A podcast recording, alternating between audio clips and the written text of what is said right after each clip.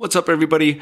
Uh, thank you guys again for tuning in to the Tomatolito show. And let's talk, um, let's do a, a brief uh, preview of one of the big fights taking place tomorrow night. Both fighters made weight. There's two big events taking place tomorrow. Teofimo Lopez against George Kambosos. I have a separate episode out on that.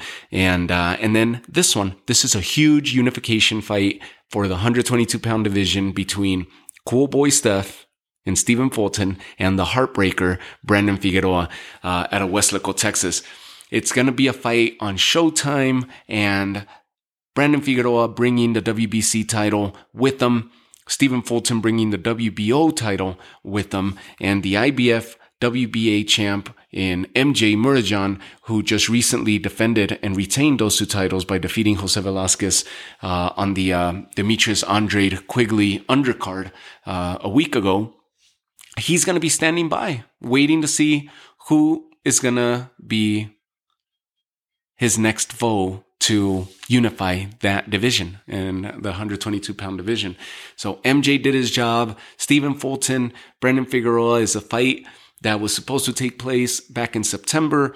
Figueroa ended up contracting COVID and the fight got delayed. Lucky for Showtime and for the promotional companies, they managed to keep the entire card intact and all fighters, all fights are, they just slid over to what will be tomorrow night's event. Um, both fighters made weight. Uh, earlier today, and uh, and it looks like it's gonna be it's gonna be a hell of a fight. Uh, let's break this fight down.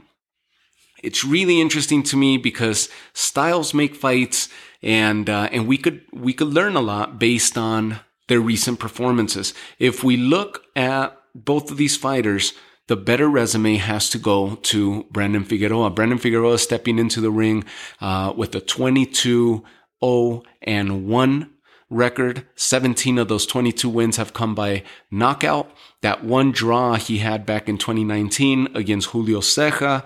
Uh, so really good opposition. If you look at his last few opponents, um, he's had he's had uh, Yonfres Parejo.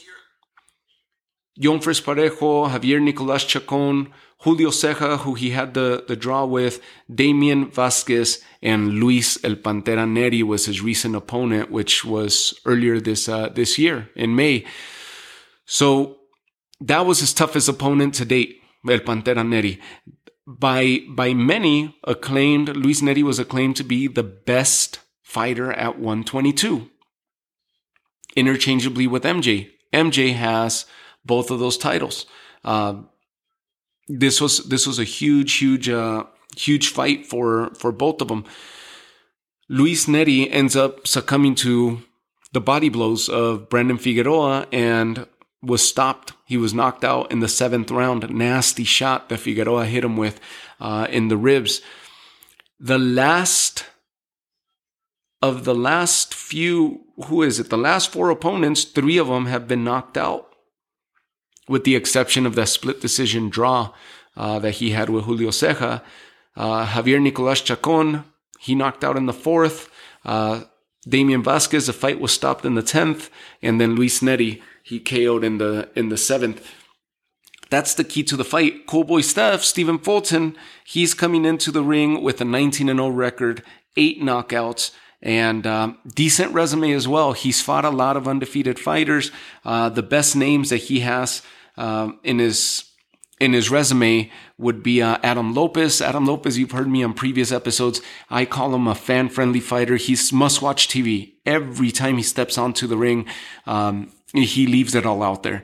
Uh, he he makes you want to see more of his fights because he's a good fighter, a good precision fighter, very calculated, but applies a lot of pressure, smothering style pressure to his opponents, and uh, and he's always engaged in, in fun fights. The most recent fight that I could recall was uh, his fight with Isaac Dogboe uh, earlier this year, and it was a complete phone booth style brawl uh, where they just went back and forth with each other. Dogboe, of course, ended up getting the better of Lopez. So Stephen Fulton ended up defeating him uh, by decision. That was uh, back in 2017. Uh, other than that, who else? Uh, Jesus Antonio Almada was another good opponent that Stephen Fulton. Uh, he ended up stopping him in the ninth. Isaac Avelar was an undefeated fighter at 15 and 0 when, when he faced Isaac Avelar. Uh, he ended up stopping him in six. Um, who else? And his last opponent, of course, his last opponent earlier this year in January, uh, that was by far the absolute best opposition that he's faced to date, and that was Angelo Leo. These guys went at it the entire way. And that fight is a huge, you could take away a lot, is a huge, uh, a huge measure, measuring stick for what's supposed to happen, uh, tomorrow night against Brandon Figueroa. Why do I say that? Angelo Leo, if, uh, if you don't know anything about Angelo Leo, he's, uh, he's currently 21 and 1 right now.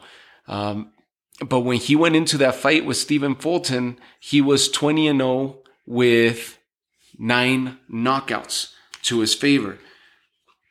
Similar knockout ratio to that of Stephen Fulton, but the style of fight that Angelo Leo poses and the threat that he poses is that of pressure and inside fighting.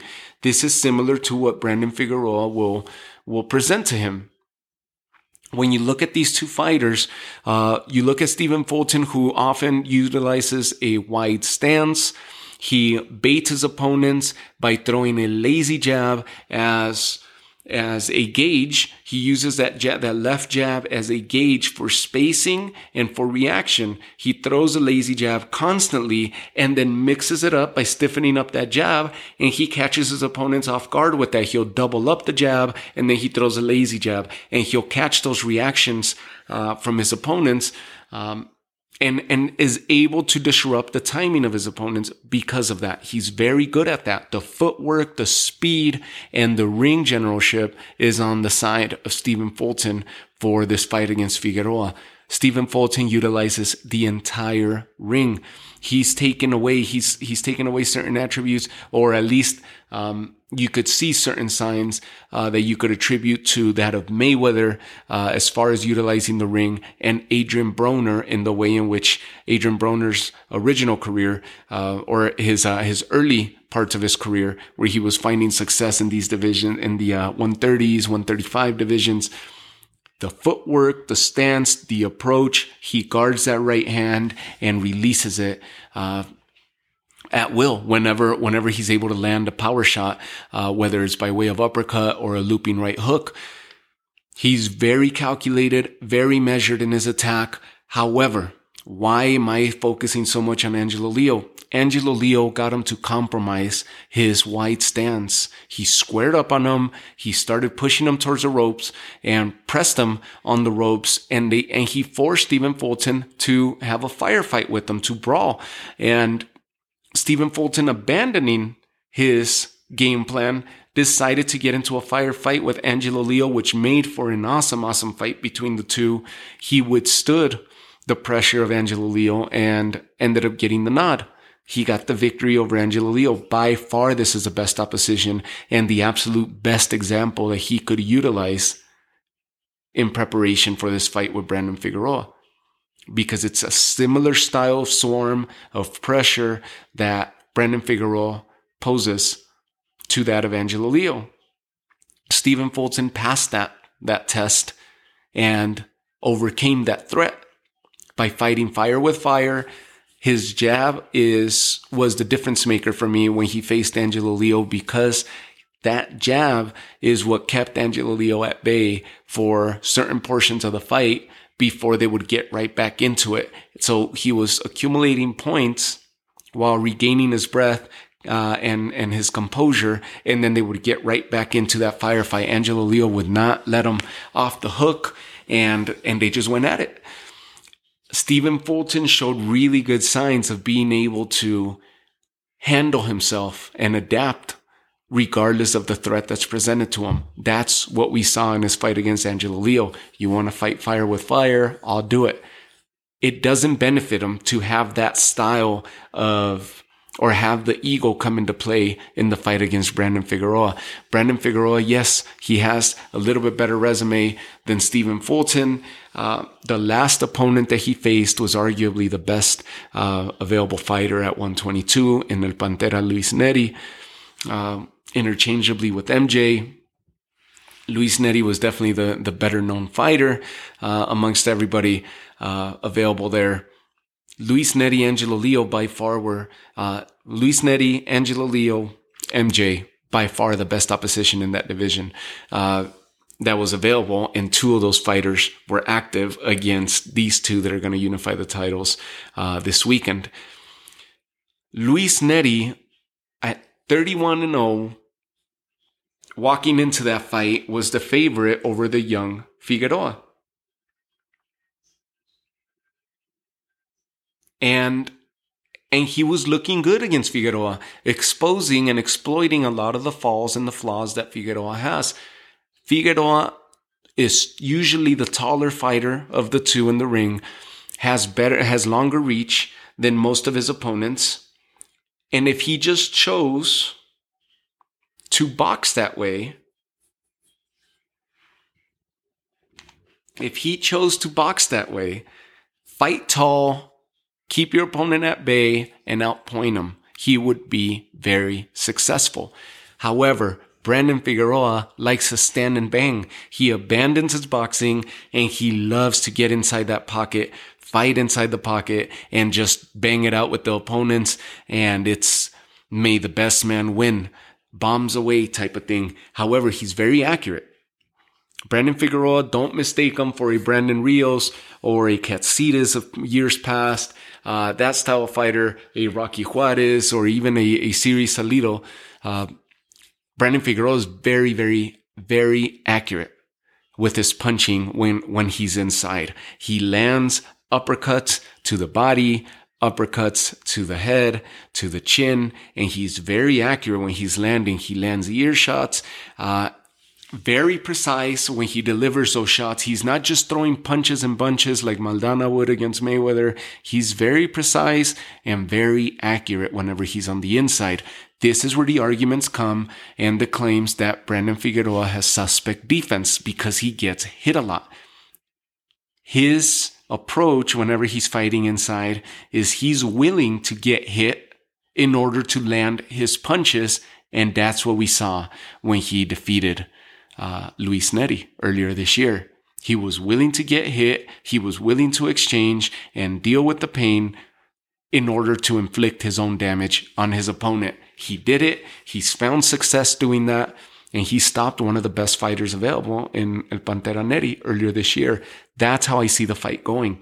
If Stephen Fulton abandons his approach of forcing and frustrating his opponent because he's staying away, utilizing the entire ring, pot shotting his opponent, countering when need be, and moving is how I see Stephen Fulton being victorious tonight. If he gets dragged into that firefight, yes, he knows he could handle and he could exchange fire with fire because he just proved it against Angelo Leo. However, he can't do it for as long as he held, uh, as long as he engaged Angelo Leo throughout the entire fight.